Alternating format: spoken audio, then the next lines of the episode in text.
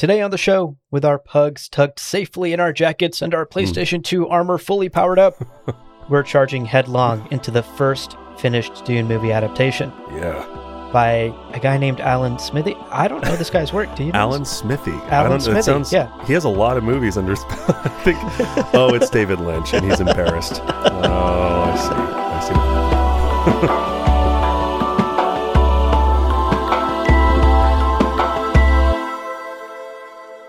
Welcome to Gom Jabbar, your guide to the iconic world of Dune.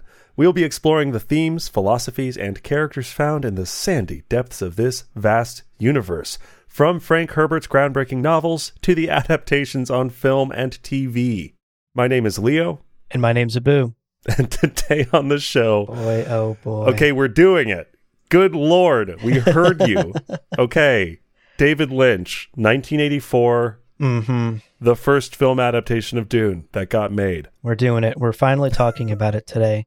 It's a little criminal that we've gone over 100 episodes and two, almost three years of this podcast without doing an episode on this movie. Yeah. We literally covered Jodorowsky's attempt before we talked about this movie. Yeah, It's high time we do it today. true. We've punted this for quite some time, but this is perhaps one of our most requested episodes. It is. Listeners like Armin, Ava, Maya B, Jim, hmm countless others who we don't have time to list have written into us over the years requesting that we talk about David Lynch and his iconic Infamous. do infamous that's a better word his infamous Dune adaptation from 1984 so today's the day Yeah. And you know what? It, thank you all for the recommendation. We're going to talk about it today. We have a lot of feelings about it. And I also will put out there that we got at least one request to be kind when we talk about it. yeah I don't know that we can fulfill that today, but only because we're coming at it from a Dune analysis perspective and not a like nostalgia or film appreciation or like art appreciation angle. right Anyway, getting too far into it already. So let's take care of our let's make Shadout Mapes proud as we are so want to say uh, and take care of our housekeeping. that's right and first up a spoiler warning for today's episode Right. as long as you've read the first book, as long as you know the story of Dune by Frank Herbert, which this film allegedly adapts, then you should be good for today. Yeah, in fact, if you've read Dune by Frank Herbert, you might actually also hate this movie because it's not an adaptation of that book. Uh, as always, the best way to support what we do here at Gom Jabbar is to become a patron over at patreon.com forward slash Gom Jabbar. You get things like ad free episodes, weekly bloopers, you get cut content, and early access to episodes like this. Mm-hmm. If you're hearing this on the public feed, oh, it's been months. Oh, we, we've talked about this is old news, folks. We've talked about we are recording this in 1847. So if you're hearing it in the public feed, that's how long you had to wait. Sorry about it. That's right. Become a patron. and as always, a huge shout out to our Kwisatz Haderach level patrons, Case Aiken, Matthew Good, Gents. yeah. When we adapt your lives into a film, we Yeah. promise to cast Sting in both of your roles. Yeah. Oh, sweet. And he just has all of his outfits are different bikini cod pieces. A hundred percent. I mean, that's what Case and Matthew wear. I hear from what, what I'm told. yeah. So that that part will be accurate. it will be accurate. Indeed. Thank you guys. And thank you to all of our patrons. Seriously, you make what we do possible. Yes, thank you so much. Now, another great way to support the show is to check out our merchandise at gomjabarshop.com. Mhm. We have custom designed Dune stuff. Mhm. I got my grubby little mitts on some of it, uh, and it's all wonderful. We really enjoy it. There's apparel, there's art, there's mugs, all sorts of fun stuff. So check that out. It's another great way to support what we do. That's right. And to wrap up housekeeping, one last reminder that we love to hear from you. So send us your thoughts at gomjabarpodcast at gmail.com. Indeed. That's how this episode got created, because y'all requested it. We want to hear your thoughts on the film as well. Many of you have shared, frankly, really heartfelt stories about your like dads when you were kids taking you to this film back in the day, and that's how you were introduced to Dune. And it's all very great stuff. And we love to receive those messages, and we do our best to reply to them within 365 days. I responded to an email recently that had it was at seven months, and I was like, "Congratulations!" and also, "I'm sorry" in equal measure. yes, but we will respond to you. I promise. We do not disregard any emails. That's right. It's just part of the problem. Maybe we should. Okay, the uh, game plan for today's episode. hmm This is what we're going to do. We actually took some time to dig up some production details about the movie that you may not know. Yeah. I didn't know some of this stuff, Yeah. and honestly, almost makes it better because I know how much shit was going wrong. That would explain why the movie's kind of a mess. Right. So that's going to be good. We've got some production details, a lot of stuff you might not know. We're going to share some things that we liked about it. we're going to try, and we're going to share some things that we didn't like about it. Yeah. We're going to hold back, and uh, and then finally we're going to wrap up by discussing our favorite scenes, ending on as positive a note as possible. Indeed. Indeed. But before we do that, we're going to take a quick break. So stick around. When we're back, we're going to oh, we're going to talk about this movie. we'll be right back. Another day is here, and you're ready for it. What to wear? Check. Breakfast, lunch, and dinner? Check. Planning for what's next and how to save for it? That's where Bank of America can help. For your financial to-dos, Bank of America has experts ready to help get you closer to your goals. Get started at one of our local financial centers or 24-7 in our mobile banking app. Find a location near you at bankofamerica.com slash talk to us. What would you like the power to do? Mobile banking requires downloading the app and is only available for select devices. Message and data rates may apply. Bank of America and a member FDIC. Welcome back, everyone. Let's start off our discussion today by talking about some of the production details of this movie, because it's truly fascinating the journey to December 14th, 1984, when David Lynch's Dune adaptation was finally released to the world. Yeah. There is a lot of hurdles and hula hoops and mountains to climb before we get to that point. Yeah. Now, Lynch's film, to say the least, is divisive. Right. And despite all its flaws, it is interesting learning a bit more about this production history and the journey of getting the film made because, as you said in our opening, it does put into context perhaps some of why the film ended up the way it did in regards to where it falls short as an adaptation. Right. So, to rewind the clock, to be clear, a Dune adaptation had been bouncing around for a while. Yeah. There were a number of attempts to take the IP, to take this best selling, incredible book by Frank Herbert Yeah. and bring it to the big screen. Back in mid 1971, for example, the production rights were obtained by someone named Arthur P. Jacobs, who, among many things, has produced Planet of the Apes. I don't know if anyone's ever heard of that little avant garde film. Yeah. The whole the, the all of those original movies. Like Incredible. it's wild. Yeah. His filmography is nuts. Yeah. So, really talented guy. He got his hands on the production rights for Dune. Yeah. But sadly, he never got to make the film, of course. Right. He died due to a heart attack in 1973 at only 51 years old. Yeah. So we'll never know what he would have done with the franchise. Honestly, let's just pause for a second. It would have been fucking awesome. Yeah. like you think about the scope of Planet of the Apes. Yeah. It's what a, a great series. Yeah. There's an alternate timeline where that Dune movie exists, and it's great. Yeah, agreed.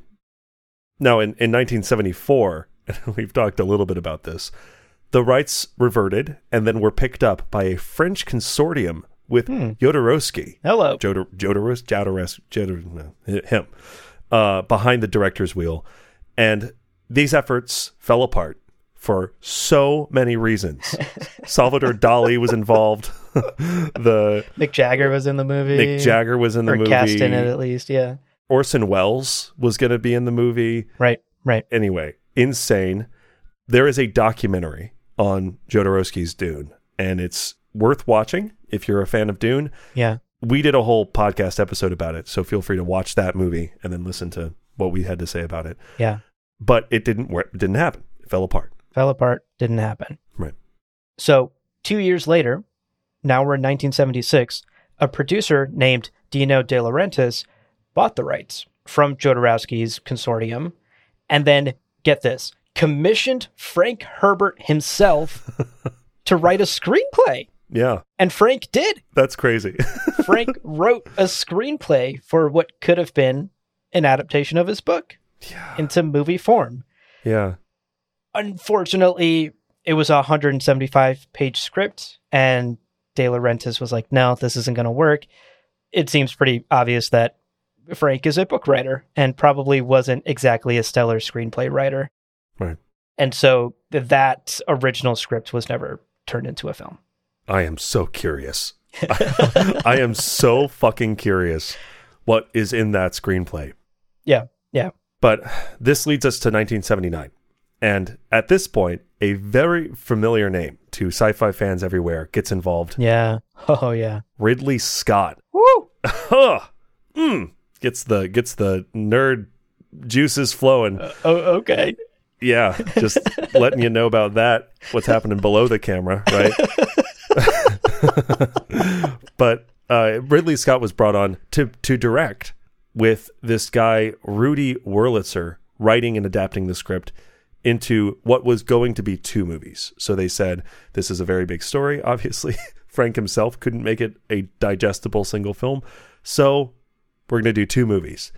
And after about seven months, Ridley Scott dropped the project. Hmm. And there is a quote from Ridley Scott talking about this that I found in a 1999 book um, about Ridley Scott's career. And he said in that book that, quote, by then, Rudy Wurlitzer had come up with a first draft script, which I felt was a decent distillation of Frank Herbert's book. But I also realized Dune was going to take a lot more work, at least two and a half years worth. And I didn't have the heart to attack that because my older brother, Frank, unexpectedly died of cancer while I was prepping the De Laurentiis picture. Mm. Frankly, that freaked me out. So I went to Dino and I told him the Dune script was his. End quote. Oh, wow. Which, you know, that makes sense. Like Yeah. you're you're signing on to direct a two and a half year endeavor and you have this crazy loss in your family. Yeah. That makes perfect sense. It's it's unfortunate. but also we have reason to think that maybe that script is not so good. Yeah. Yeah. Well, there's another quote that you pulled up about Yeah. this script. So in Brian Herbert's book, Dreamer of Dune, Yeah. there's an excerpt. right. And once we read this quote to y'all, I think we'll all be pretty happy that Ridley Scott backed out of this adaptation. If nothing else, just so that it didn't happen. Right. Like I think Ridley Scott could have made this script as good as it could have been. Right. I'll leave it that way. Right. So here's the excerpt from Dreamer of Dune. Yeah. Quote The third draft of Rudolph Wurlitzer's screenplay included an incestuous relationship between Paul and Jessica. Uh-huh. Dad said he wasn't interested in any variation of this theme, including one in which Alia, Paul's sister, as Dad wrote in Dune, becomes his daughter as well. Appalled, Frank Herbert told Dino De Laurentiis that Dune fans would never tolerate an incestuous relationship between their beloved characters, and De Laurentiis agreed. Yeah. End No quote. fucking kidding. Yikes! How do you like okay. I'm now I think that like maybe Ridley Scott just hadn't read Dune. Because he's like, I was looking at the script and he pretty much nailed it. And it's like, really? Yikes! Yeah, Really? Yeah, so true, so true. God. yeah, I don't know. I don't know this guy Rudy, you know, but it sounds like he wrote a shit script and Yeah. completely botched one of these characters. And I'm glad Frank pushed back on it, and De Yeah. Laurentiis was like, "Yeah, I agree. Bad take, bad take." But I'm also glad that that version of the script, because scripts go through many revisions. Maybe this was Right, one right. of the versions. I'm very glad that version never saw the light of day. Indeed. Burn it with fire. Uh, maybe they did. well, all of that brings us to 81. And the rights are still in Dino's hands. Right. And uh, he approaches David Lynch, who was a, a pretty hot ticket item at the time because Eraserhead was kind of a big deal. Mhm. And he had another movie. I, I'm not as much of a film buff, so I'm not, I don't know. But there was another movie that he had done that people also really liked. And so he approached David Lynch with the proposal. And amid other film offers, so David Lynch was, because he was kind of this hot ticket item, Yeah. people were like, hey, do you want this? Do you want this? Do you want to direct this? apparently he was offered Return of the Jedi. Oh no! Wow. Like George Lucas was like, "Hey, I think you could make something really remarkable. Wow. Do you want to do it?" And with no intention of accepting, he went to Skywalker Ranch and like had coffee and like they had like whole meetings over it. And he said, "There's no way. I'm I'm absolutely not interested in like sci-fi, and I'm just not interested." Okay. And yet, and yet, and he hadn't even heard of Dune. But Hmm. when Dino approached him with this prospect, he read Dune and loved it. He, so he claims. right. uh, so he agreed. He signed on, and it was kind of a surprise. Now he teamed up with Eric Bergren and Christopher DeVore, who had worked on his previous work. So they, they had worked together on the last, I think, two films that they had Yeah. done. They had like all worked together as a trio. Yeah, that makes sense. But after six months, they parted ways due to basically having two very different ideas of what the movie should be. Like they they got it to the point where there's like, okay, it's one of these two options, and they couldn't agree, so they just split ways, and Lynch kind of proceeded on his own, and this leads to five drafts, Mm-hmm. five whole drafts of the script, which I just gotta wonder. And we're still at here. we're Right. still here after five drafts. But he had taken the idea of two films, two separate films covering the narrative of Dune, and crammed it into just one monumentally big movie. Like that was going to run like three and a half, four hours. And in March 1983, with everything approved, they began shooting. And and this is where the shit that had been already hitting the fan Right. began hitting the fan in Yeah. new remarkable quantities. Right. It's It sounds like we're wrapping up this section by saying, and then they went off to make the movie. nope, No, this is where false. it only gets worse. yeah. It's already been a roller coaster ride. The production of this film is a cyclone. Yeah. It's wild. This is House Atreides has arrived on Arrakis. Oh, they made it there. Cool.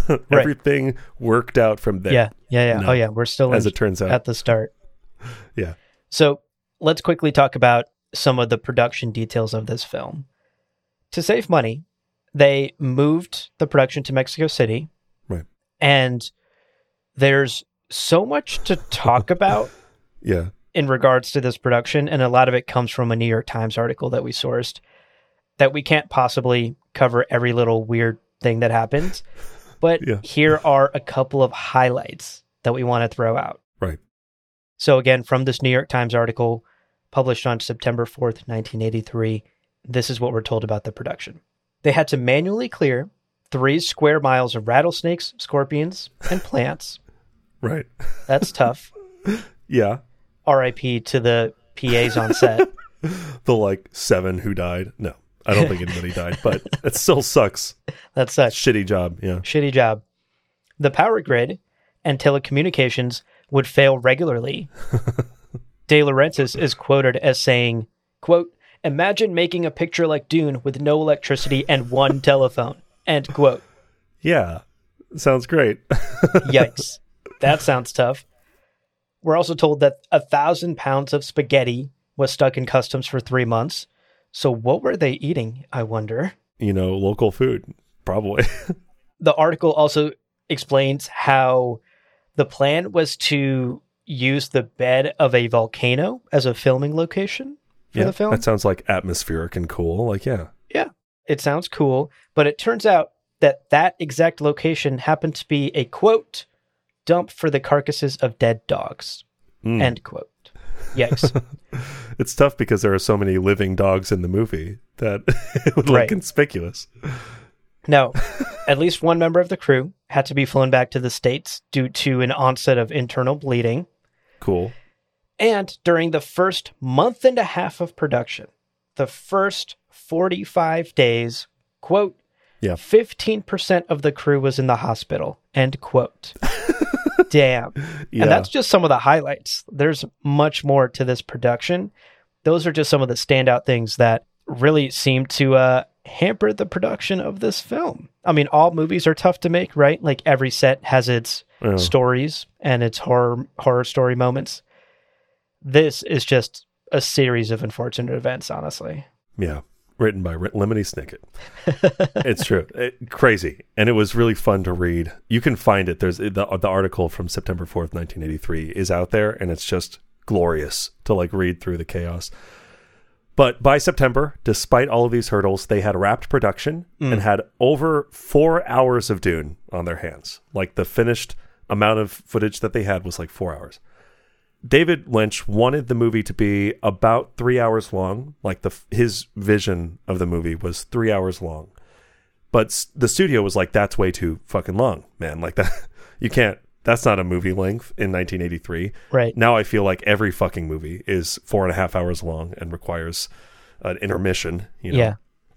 But back then, no, you can't do it. So they said just over two hours is your limit. So they had to cut these like giant swaths of the movie. Uh, this meant that they suddenly had to reshoot a bunch of stuff as well as add the constant whispered narration and Right. constant like voiceover of like he doesn't know that this thing is going to happen. Right. You know, like they had to add all of that because the movie didn't make any fucking sense when you cut out like 40% of it or whatever, right? yeah. So they had to suddenly rework the way that the narrative is delivered Right. after all of those extensive cuts. And, and even then, I also read that theaters handed out pamphlets with Dune terms and definitions to moviegoers. Uh-huh. so clearly, the VO, the additional reshoots, all of this jumbling they had to do with the original script, the original vision of what they shot, still didn't make it clear enough that moviegoers could comprehend this film. So theaters were like Yeah. Printing out pamphlets of like Muad'Dib equals Paul Atreides equals Yeah. protagonist, you know, like definitions of terms. If anyone has one of those pamphlets from like Oh my god. the original time they went as a kid or something, please email that to us. I would love to see what was on those because I couldn't find the actual reference itself. And I don't think every theater did this. This wasn't like standard operating procedure or anything. But I think some theaters were like literally printing out cheat sheets so that people could comprehend what the fuck was happening in this film. That's incredible. I had no idea about the movie pamphlet. That's super fun. Yeah. also, I like to imagine, yeah, the, the the theaters get the movie and they probably screened it for themselves, so they knew what they were playing, and they're like, "This makes no fucking sense. Right. People are going to want their money back. they're going to get angry at us. What what can we do? Okay, we're doing a sheet. We're doing a paper sheet. well, and counting, there are four available versions of the movie. And this is this blew my mind because I was thinking like, yeah, there's usually like a theatrical and then like a televised or like theatrical extended Blu-ray, right? Right. But this film has the theatrical cut, which aired in theaters in 1984, an Alan Smithee version, a version that was televised mm-hmm. shortly thereafter, and the extended edition, which is much more recent. All of which, like the theatrical cut was 137 minutes. I think the extended edition is the longest and was 189 minutes. Okay. So that's three hours and nine minutes Wow. running time. Okay. And apparently, I saw some angry reviews about this because a chunk of the footage, like 40 minutes, 30 minutes of the footage, doesn't have any post production. Like, there's no effects, visual effects. Uh. so, like, the Fremen just have normal eyes. and apparently, it looks so, like, it just has no polish. So, it's Right. really disconcerting. And they're like, I hate this. This is awful. Damn. So, maybe that gives us pause when we demand that Denis Villeneuve gives us the full cut. Um, maybe we'll hate it. I don't know. It's it's possible. That's true. That's true. And then to explain Alan Smithee, Right. right? Yeah. So this is a movie fun fact. Alan Smithy is actually a pseudonym that directors will attach to a movie that they no longer want to be associated with. Right. And Lynch was pissed at the cuts that the studios forced him to make, basically, to chop down his vision, tape it back together. Right. And he disowned some of those versions. Like some of the cuts of that film, he doesn't want his name on. So, depending on which version you own, which version you're watching, the credits of the film may either say David Lynch or Alan Smithee because Lynch wanted to disown certain cuts of the film. Yeah. He, he just wasn't happy with the product. It's kind of fun. If you hadn't heard of this, there is an entire like there's a Wikipedia article, obviously, of the like dozens of movies between 19 I think 68 or 1970 or so when it was first established by the guild as like a as a pseudonym like an official pseudonym for directors to use. And then I think it was officially discontinued in 2000 but there's a long list of movies and like Hellraiser is on it. And I'm like that's a classic iconic movie. And the director's like absolutely not. Yeah. so very interesting. The Alan Smithee thing is so fascinating to me Yeah. Which is funny because this is neither here nor there, but it, I feel like it backfires. It almost draws attention to the fact that you Yeah. took your name off of it. yeah So it has the exact opposite of its intended effect. Instead of erasing your involvement with the film, it makes it a fun fact that podcasters in the 40 years will bring up over and over that you Yeah. were very much involved with the film and you were ashamed by it and then took your name off of it. it's very again like preschooler peed their pants and then blamed their friend on it. Yeah, I'm like, yeah, yeah, oh, yeah. David, do you pee your pants? And he's like, it was Alan. It was Alan Alan." Smithee. David, there's no one named Alan in this class. we all know that person doesn't exist. Stop saying that. It was Alan Smithee. David, okay, it was me. Not to equate this massive film with peeing one's pants. but- Right, right. well, let's actually talk about the film now that it, Yeah. it's been through this production hell and is Right. out for the world to see. And you got your little cheat sheet. You're at the movie theater in 1984. Maybe it's Christmas time. You're excited. You're on break from school. How is this film going to play out for you? Yeah. Well, not great. In Sure. short, not great. The film was a major theatrical flop. It Yeah. had a $41 million budget and only grossed about $30.9 million, Yeah. Which is it's tough. which is tough. The critical reception was poor, which seems like an inadequate word. yeah. Here are some choice quotes from some critics about Dune 1984. The first one we want to share is from Roger Ebert. He said that, quote, this movie is a real mess. An incomprehensible, ugly, unstructured, pointless excursion into the murkier realms of one of the most confusing screenplays of all time. End quote. Okay. And Ebert would go on to eventually call it one of the worst movies of the year. Brutal. Brutal. Yeah. Here's another one. Gene Siskel began his review with quote, "It's physically ugly. It contains at least a dozen gory, gross out scenes. Some of its special effects are cheap, surprisingly cheap because this film cost a reported 40 to 45 million dollars, and its story is confusing beyond belief. In case I haven't made myself clear, I hated watching this film." End quote. Wow. Love that so much. That's so funny to me. Wow, Gene Siskel went hard. Yeah. I love that. And also I I identify with that so strongly. My boy Gene. so that's the critical reception of this film. Not great. No. People are going so far as to say they hated watching this film. It did not recoup its production costs. In short, it was a flop Yeah. in almost every sense of the word. Now, the only saving grace, despite all of this, despite the brutal reception, Sure. it has become a bit of a cult classic in a way. Yeah.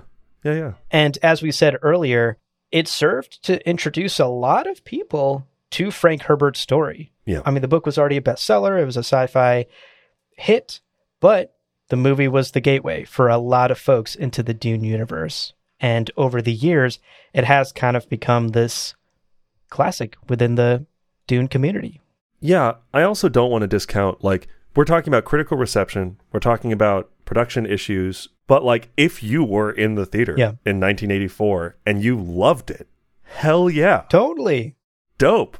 I think it's you know, I like art house films, I like art films. I think we've talked about it. I think you're not as much a fan of the like super artsy movies, Yeah. right? No, not for me. I'm not a big movie person in general. Yeah.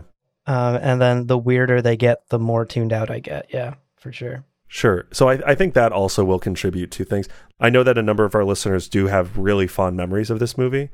And prepping to go into talking about it, I think it's worth noting that we're just talking about critical reception and we're going to be talking about our personal opinions. And Yeah, totally. neither of those things invalidate loving this movie or having a nostalgic twist to it or even loving it for the the spectacle that it undeniably is. like Yeah. uh, it's Completely. it is something. Yeah. There's nothing wrong with loving a bad movie. yeah. Star Wars Episode 3 is my favorite Star Wars movie, and I watched it hundreds of times as a kid because I had the DVD just on repeat all the time. Is that with Count Dooku? Yeah. Revenge of the Sith? Yeah, yeah, yeah.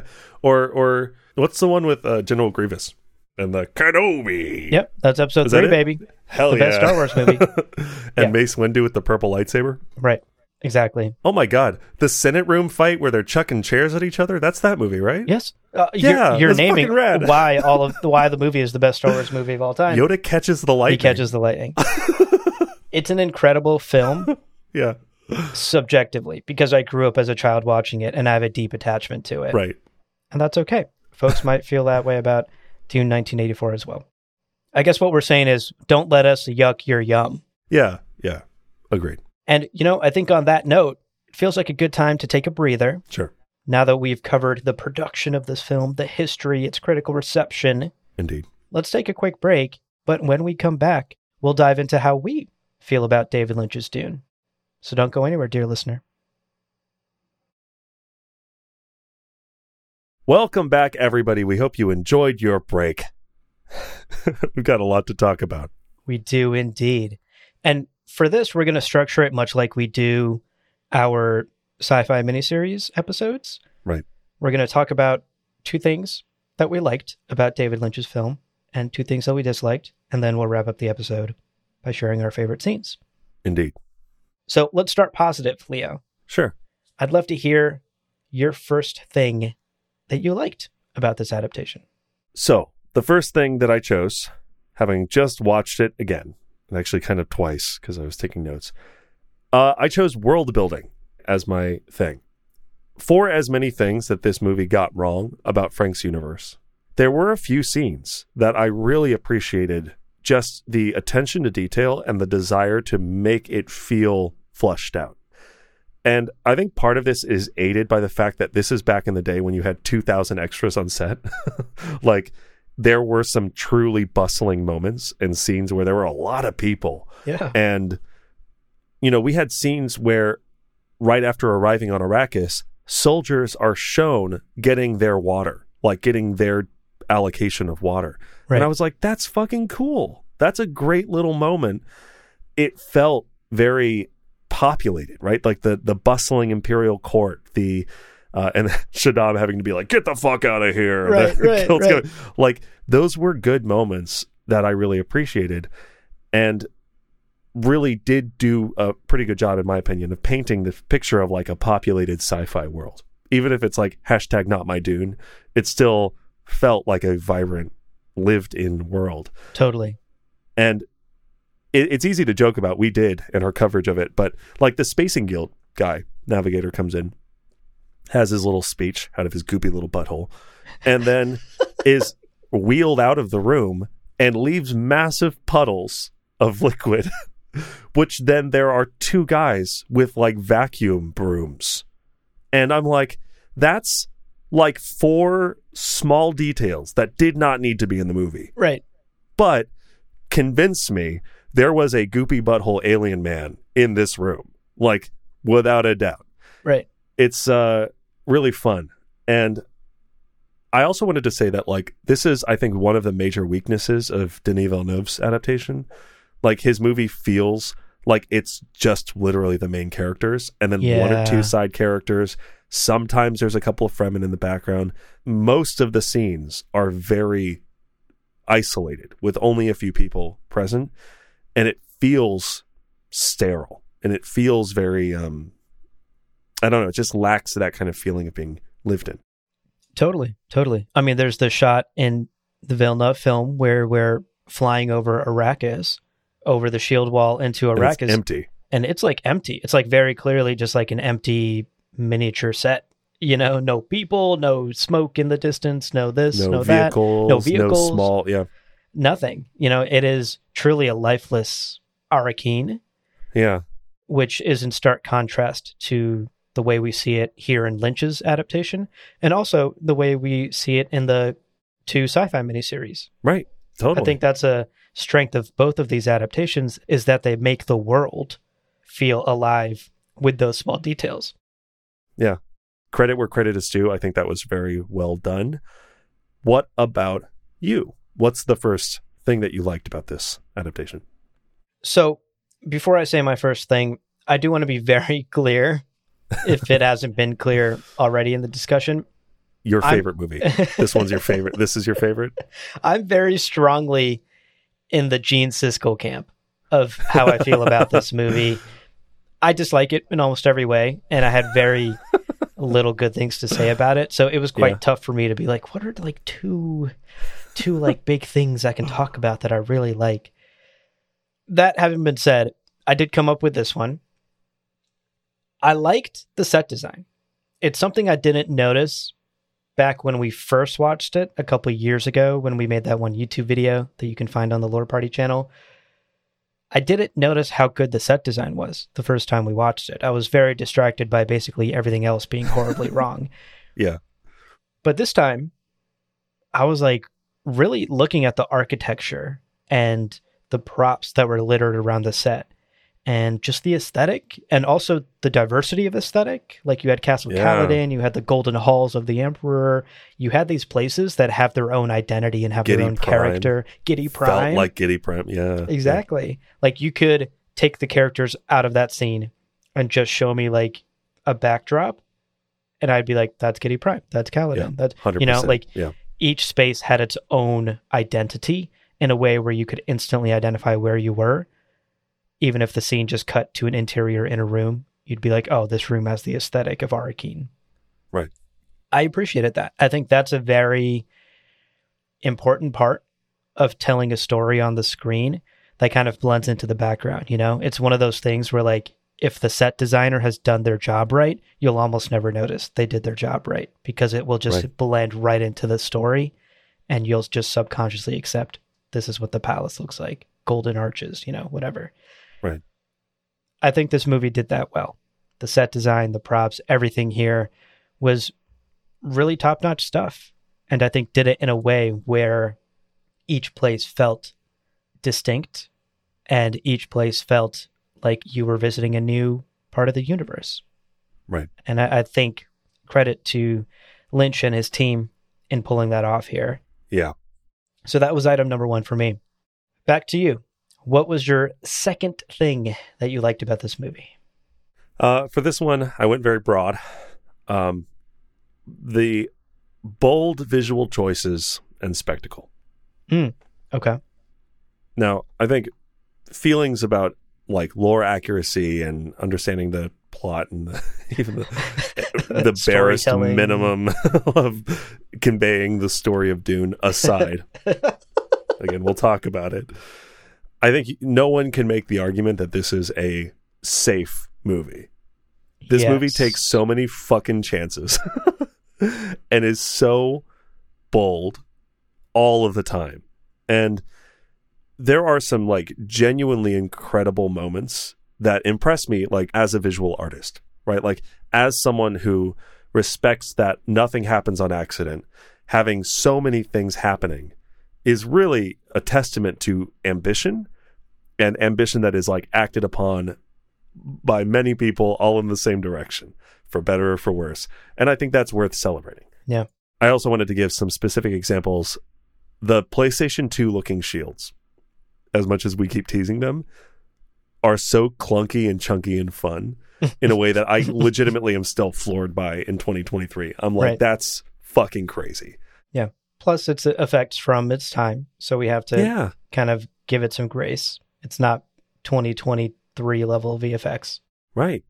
And again, they could have made choices that were much easier.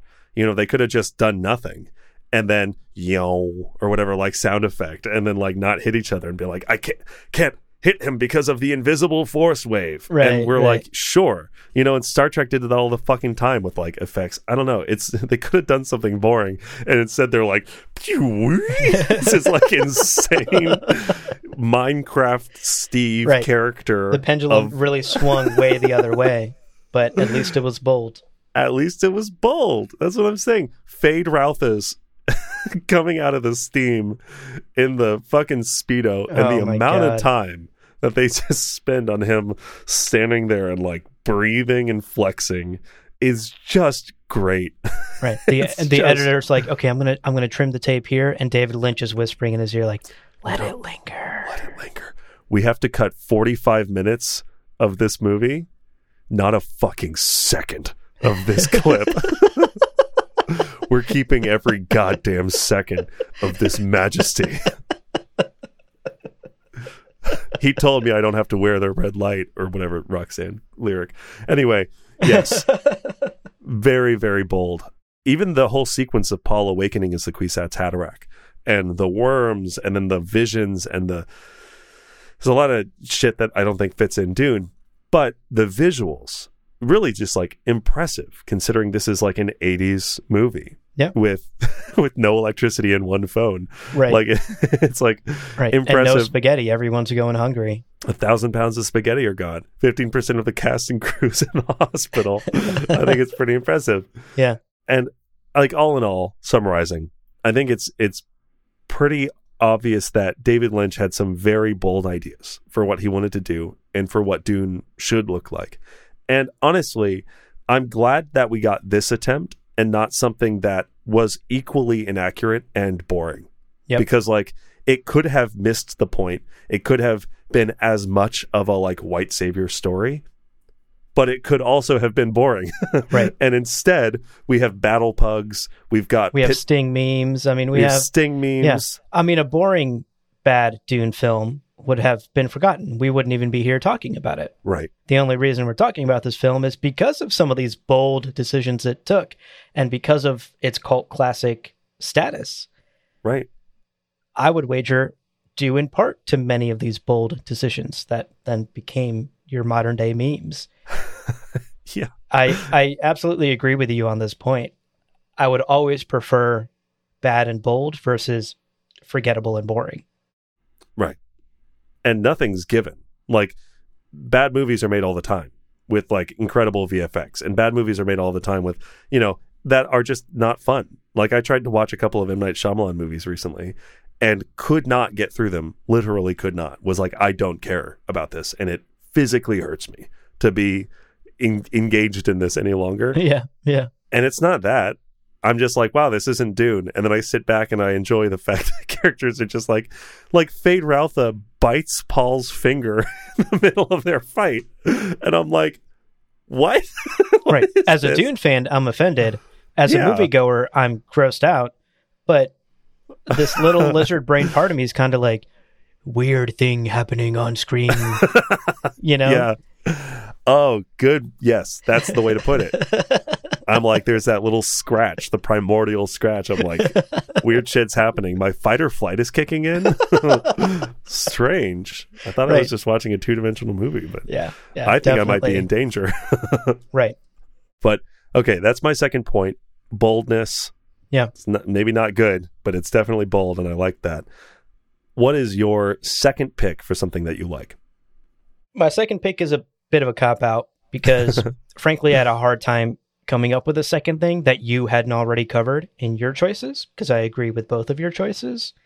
And I didn't want to just repeat what you had said. So I'll just say, as like a quick cop out answer here for the second thing that I liked about this movie, I'm a lover of dogs.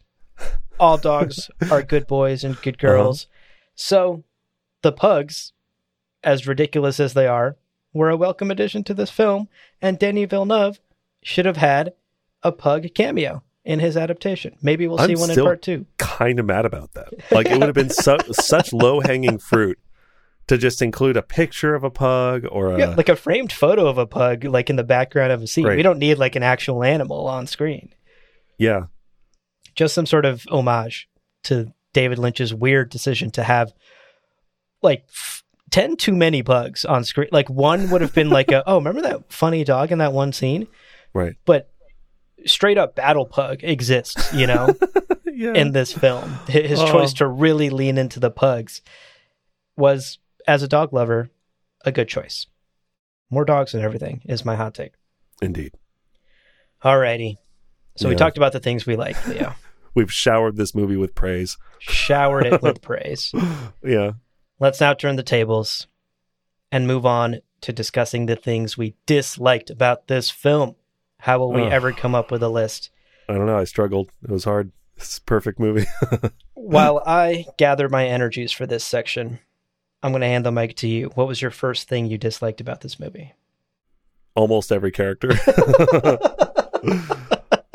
I'll give you specifics, listeners. And again, I want to reiterate that this is from a Dune lore perspective. And I say that because I think it's totally valid to appreciate this movie as a fun thing and to love the movie for what it is. And maybe this was your introduction to Dune, and that's valid and wonderful. But these are like objectively wrong things about really significant characters that I think in in a lot of ways ruin this as an adaptation.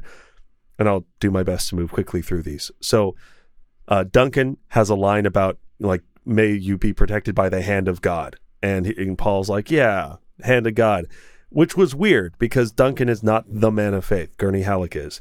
Yep.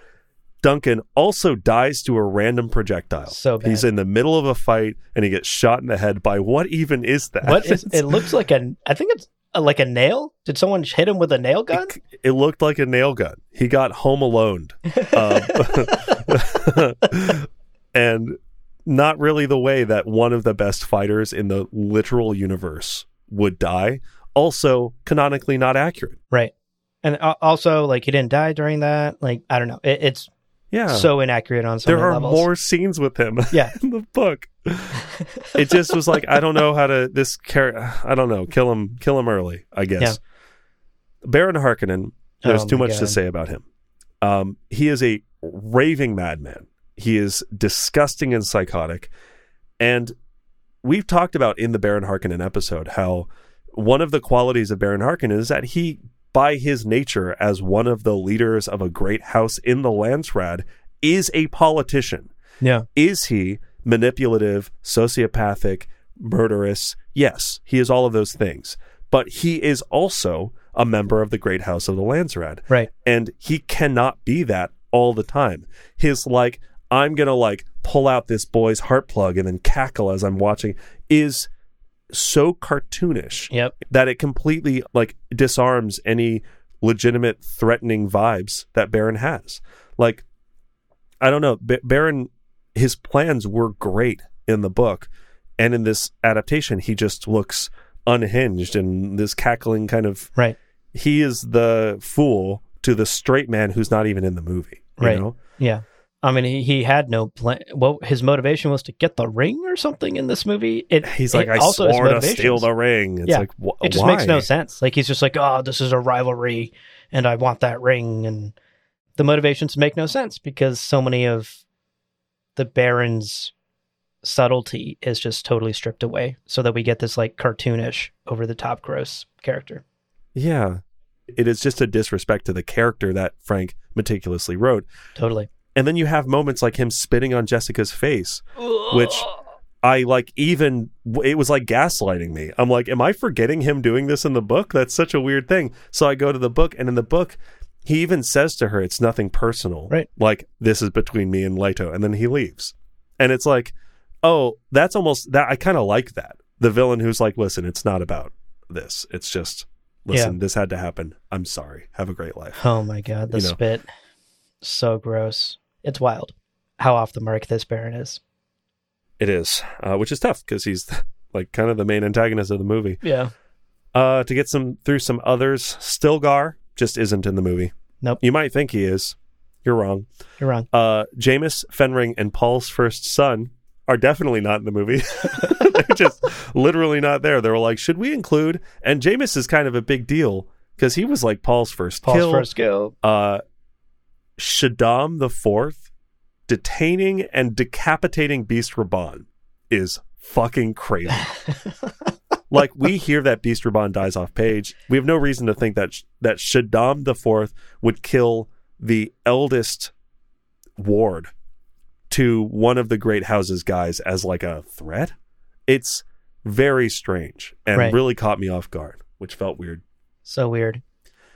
Paul and Chani didn't get their son, right? But that also is strange because then there's like no stakes. Like they're just kind of hooking up at the end of the movie, and there's no Chani as a character doesn't really exist either, uh, which is tough. And then I think the most egregious thing, and this is really the thing that is the most unforgivable, Yep. is that Paul Muad'Dib Atreides is in this movie a hero. Jesus Christ. Here's the quote Muad'Dib had become the hand of God, fulfilling Fremen prophecy. Where there was war, Muad'Dib would now bring peace. Where there was hatred, Muad'Dib would bring love. wrong. End quote. And it sounds like uh, Lynch just was like, no, right. no, I don't like that central core theme. It's the exact like, opposite, actually. yeah, like he's not a hero. You shouldn't. He literally got it exactly wrong. Like that sentence times negative one is Paul. And yet that somehow we have that in the movie. I would come out of this movie like, oh yeah, that white man saved those. like the, it's so exactly not what Frank Herbert intended, and it, it just blows my mind. Um, so Completely wrong. Anyway, in summary, there are thousands of little adjustments here and there. And while some of them might have technically worked, this is a standalone work of fiction. This is a standalone thing. You don't say, you have to read this book and then come watch this movie, or watch this movie and then you have to, pinky promise, go read the book. Right. That's not happening. So for audiences to sit down in the theater and to watch this, all of the characters I mentioned, plus a bunch others that I'm not going to even talk about, are just not at all true to the characters in the book and would leave you with such a twisted understanding of some of the elements in the Dune universe that I almost think it's like damage that has to be undone later by reading the book or whatever. Totally. And the movie's not good enough to stand on its own. Like I enjoy it as a work of visual art, but like did you ever watch um One Flew Over the Cuckoo's Nest? No, I haven't seen that. it's a I mean it's a phenomenal book. The movie follows a different main character. they were like they were like we're just going to tell and it works so well. I mean part of it's Jack Nicholson's like the the guy and he's amazing. But Yeah. still it's an example in my opinion of like books and movies are different mediums and if you're adapting it be bold with how you decide to adapt it. Might not work following that character so follow this character. Who the fuck cares? It's a movie. It's not the book and it needs to work as a movie before it works as an adaptation, I think. And this works as neither. and this doesn't work as either, in my opinion. So well said. So that's that's my first. Was that my first? That is my first dislike. I feel like I've been talking for three hours. That was my it. First dislike. What's your first dislike? Oh man. Well, I also went big and broad, and actually, this ties in nicely with the great point you just made about this movie not being able to stand even on its own, let alone as an adaptation of the book. I don't even think this is Dune. Like, this movie did not adapt Frank Herbert's Dune. It borrowed some character names and some ideas and some general plot points, but it did not adapt the core and essence of this book. It utterly ignored or completely twisted so many of the themes of Frank's story that, like, in my eyes, like, this is not even an adaptation of the book. This is not Dune. It's just like fan fiction. right.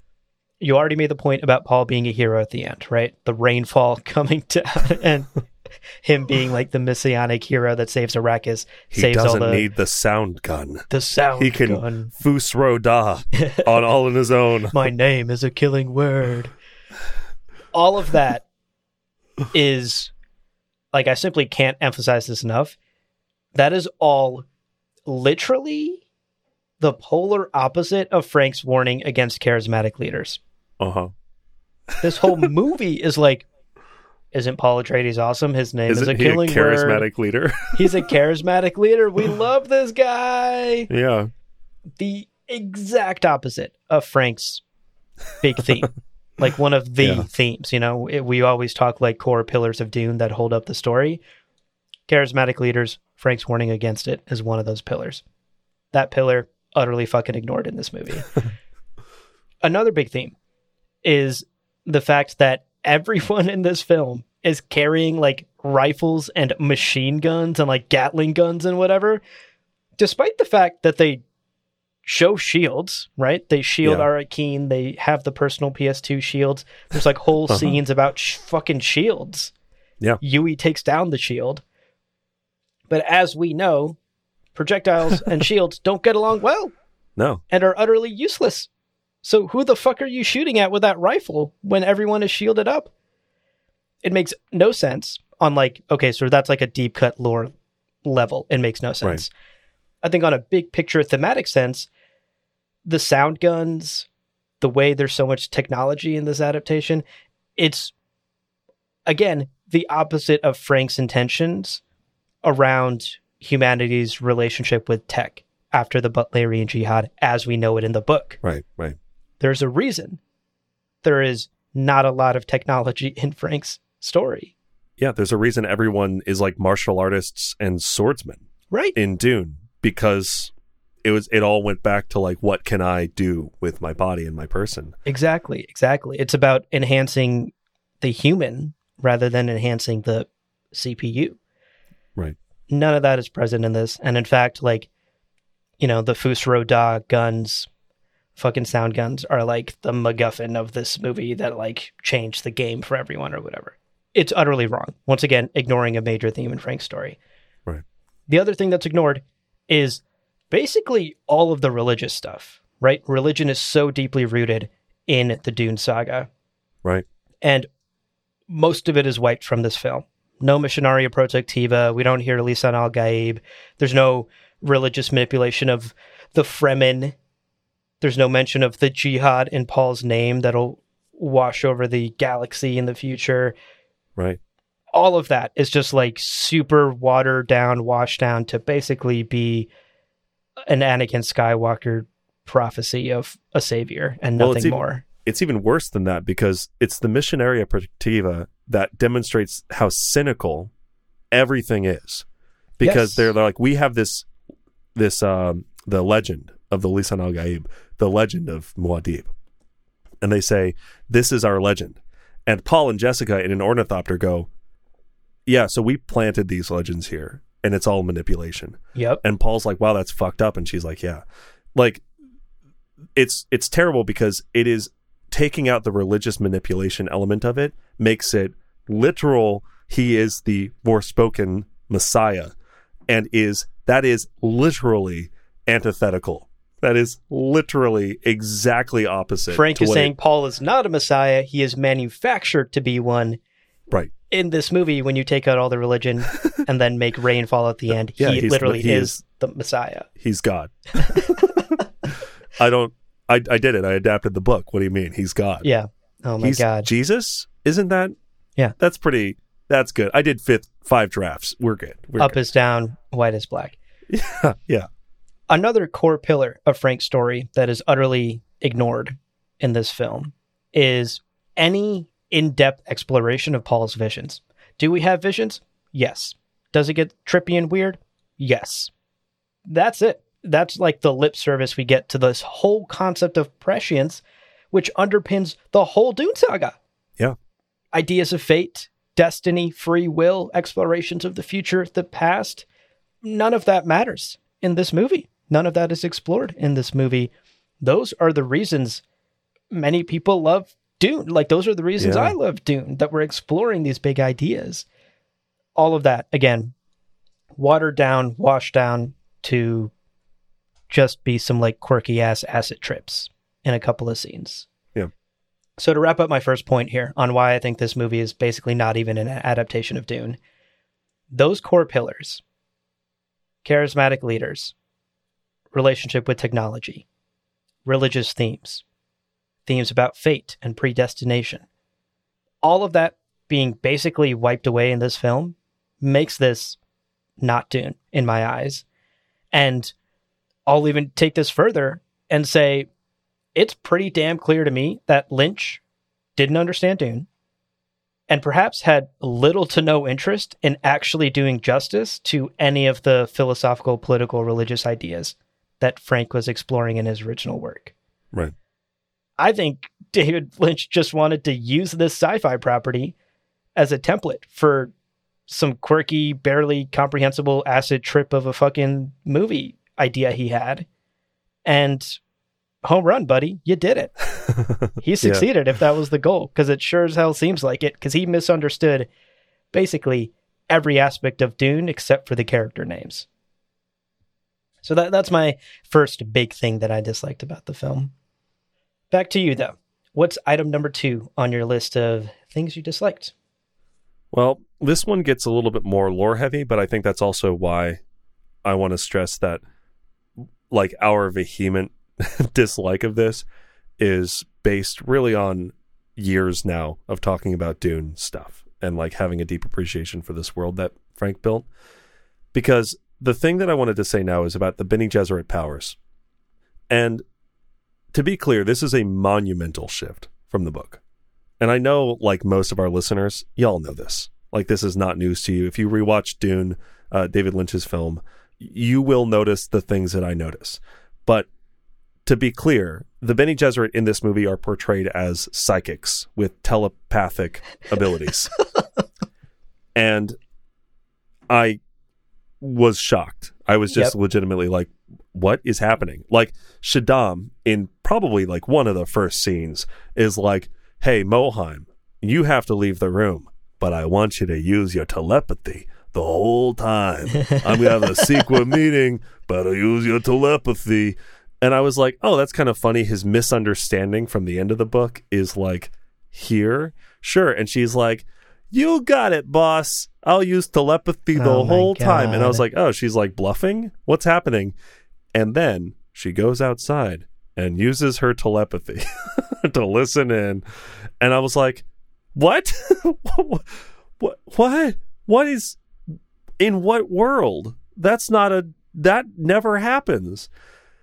And then during the Paul uh, Gom Jabbar test, she sees Chani and she's like, Who's that? And I'm like, What the fuck do you mean, who's that? How did you know? Uh, You can't see that. That's not a thing. Truth sayers read like people's pulses and shit using attention to detail, not like reading their minds. right. So this telepathy problem is two pronged, I think. Now, first of all, Bene Gesserit skills are kind of hard to wrap your head around, right? Like truth saying, weirding combat, even uh, like metabolic control, abilities to like extend your own lifetime, and other memories all feel like very almost fantasy abilities, right? Like they sound like witches, hence their in universe nickname. But Frank is very careful in describing how they, through literally tens of thousands of years, came to know how to do this stuff and how it's a very human thing to do. Right. So there's that side of it. You are already making something that is pretty confusing, way more confusing. It also begs the question of like why these clearly telepathic, psychic characters aren't using this shit all the time. And in any of the, the further narratives, introduces some like very real problems mechanically. If your characters can just read each other's minds and see Chani or see, then why aren't they? And why are there ever, why are they surprised by things? And why are they caught off guard by anything? Like you're introducing something, a new thing that cannot exist for the plot to go the way that it does a lot of the time. Yep. And then the other thing that really I think was a dropped ball was the weirding combat, which again is confusing. Like the fact that they can move faster than normally they'd be able to because they envision that they are in a new place. Like, yeah, that's tough. And I remember I couldn't find the exact quote, but at some point David Lynch said something like audiences don't want to watch sand karate or whatever, like desert karate. And I'm like, For the well, record, we do, but okay. fucking false. Yeah, Like, false. you don't know how to do fight scenes. Just say that. But like, he kind of it feels like it. He wanted it both ways because Jessica overpowers Stilgar, right. and I rewatched that scene a few times. She just grabs his throat. Paul's like, huh, "Got to get out of here," and he and he like runs away. Yeah. She just grabs Stilgar's throat and then holds him from behind Amazing. and he's like, "Ah, she beat the strongest of us. She has the weirding way. And I'm like, oh, so the weirding way is like a hand to hand combat thing. Right. And she's like, yes, and we'll teach you the weirding way. And he's like, cool. And then they get to wherever. And she's like, joke's on you. The weirding way is guns. and it's like, Very weird. wait, wait, wait, wait, wait, wait, wait. If it's guns, fucking sure. Then how did you do that before? You didn't have a sound gun. It's not even internally consistent with itself. no. you know, let alone the book. Like, forget the book for a minute. It makes Yeah. no sense in the movie. in the movie, she's like, "We'll teach you," and then it's like, among other things, it's a gun. and then My God. they never show you what other things. It's just, it's just a sound gun. Yeah. and You know, uh, I, I do like how she, you know, put him in a little chokehold, grabbed him by the neck, because that is canon. Um, that's exactly how Leto liked it in bed. So she would be very good at that, you know? she's she is skilled at submitting men with a neck crab. It's true. It's it's actually one of the first lessons in seducing men. They're like, "We love muscle mommies," and she's like, "I'm a certified muscle mommy. Right, right. You want a tall woman to Leto was always like, you? give me that weirding way, baby. right here, right here. yeah. Sound guns. Fucking weird. And I just want to wrap up by saying it really feels like David Lynch had no clue at all what the Bene Gesserit could do. Yep. And just kind of gave them like whatever powers they needed to have at any given time. Uh, gave them things that they explicitly say we don't have that. And uh, in general, I think all of this is inexcusable because across his five scripts, to be clear, Frank Herbert was around. Frank Herbert was alive You could call him. You could fucking call him. You could also read Dune again. Just read the book again. This is 84. Dune Messiah was out. Children of Dune was out. You could read all three books and have a very Children of Dune explores so much about what the Bene Gesserit can and can't In, do. in fact, you should read all, all of the books out at the time. Like that's part of your homework if you're taking on this adaptation. It would read the like, fucking a encyclopedia. Like it's that's your job, dude, to understand this before you adapt it. It's just it's beyond comprehension. And honestly i think it just comes down to he he didn't. He clearly didn't. And that is really hard to defend. I Yep. cannot imagine. If you gave me any kind of ip with any kind of following i would do the most. Like right. i would I'd do be so stressed. Yeah. yeah. And he went through five drafts and he couldn't make it internally consistent. That's also just bad script writing. Right. like that's just bad filmmaking. So Yeah, absolutely anyway terrible. we're talking in circles at this point. So, what is uh that's my second pick. What is your second pick for a thing you don't like? My second pick is that the Harkonnens are grotesque to the point of parody. Yeah, agreed. and parody is a critique I could say for this whole film, actually. but the Sure. In particular, to kind of zoom in here, every creative decision about the Harkonnens ranges anywhere from just stupid to outright problematic. And it's all so grotesque and over the top that it's actually comical. Like there are genuine laugh out loud moments in this movie Yeah. because it's unintentionally ridiculous. Yep. We talked about the Baron at length earlier, but not an ounce of nuance exists within House Harkonnen, within the Baron or the House at large. We're missing major scenes that flesh out the antagonists of this story. There's no gladiator scene. There's no Feyd-Rautha assassination attempt on the Baron. Right. There's no them cutting a deal plotting for the Golden Lion throne. Like like there's no depth at all to these Harkonnens. They're just comically ridiculous villains. Right. It's impossible to take anything about House Harkonnen seriously in this film because you're so distracted by how ridiculous all of it is. Right. Agreed. Alrighty. well, all of our feelings having been released, it does feel good to kind of that was therapeutic to kind of just like Cathartic. Yeah. cathartic to Yeah. get all of those uh, angry thoughts out. I feel like I could talk to my parents again. Jesus. Just kidding. We have a great relationship. Let's end the episode today on a more positive note. We Yeah. like to wrap up by sharing our favorite scenes in these episodes. So I'm curious, Leo, did you have a favorite scene from David Lynch's Dune? no. no. I thought about it too. I was like, Oh man. I gotta have one, but like genuinely, I had a little bit of a problem, like like kind of a a, a universe breaking problem with almost every scene in the movie. Yeah. So I really struggled to choose one. So instead of saying just like the scene that I liked, I, w- I wanted to shout out kind of three specific details that I, as far as I can tell, are added to Frank's universe, but are so in line with Frank's universe that I think they're worth celebrating. Yeah.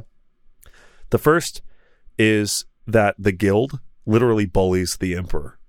And I appreciate that because in reality, with their monopoly over all space travel that like unified the empire, yeah, they've got that much sway. They can swing their guild dick around all they want and no one can stop them. So I appreciated that in these scenes. They said stuff that they didn't say in the books. And I was like, yeah, that's lore accurate. That's cool. I dig that. I also love that Dr. Yueh gets a message from the Harkonnens and he finds the message inside of a dead Harkonnen spy. Ugh. That's so fucking cool. Are you kidding me? That's so, and it's also very Harkonnen. Baron Harkonnen.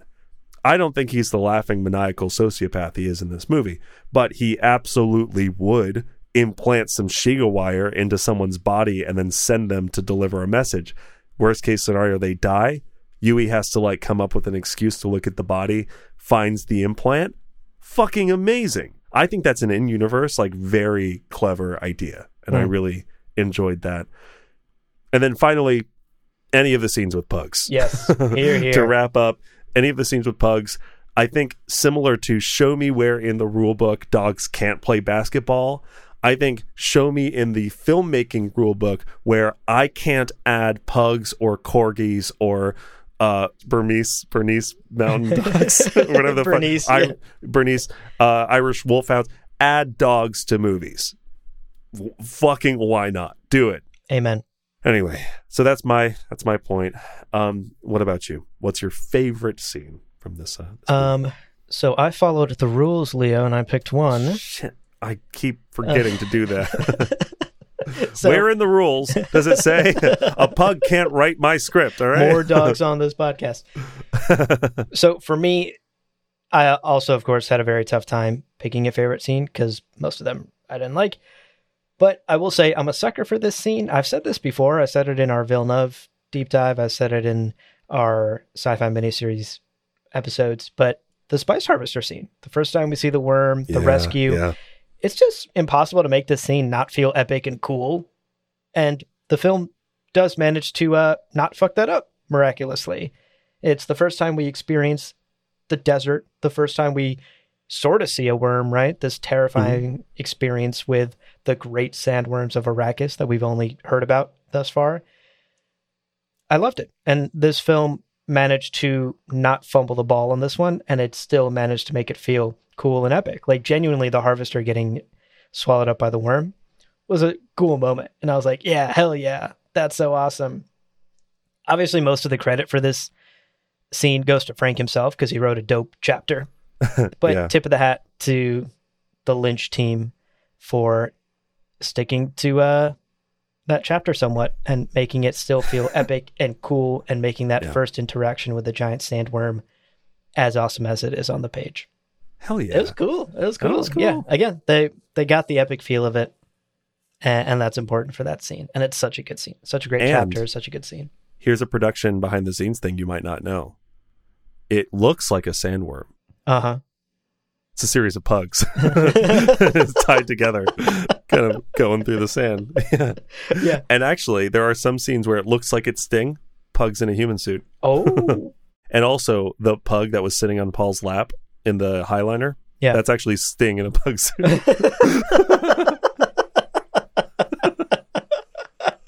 it's really heavy. That's why Yeah. that's why he was sitting furthest from camera because he was like Yeah.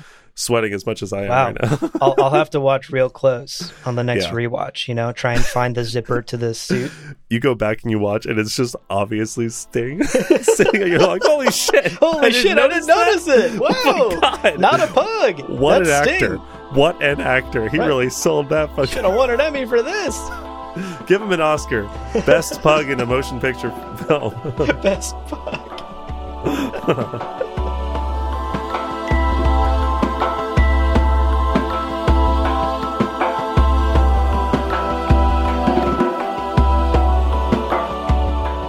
Well, friends, there is no real ending. It's just the place where you stop the recording.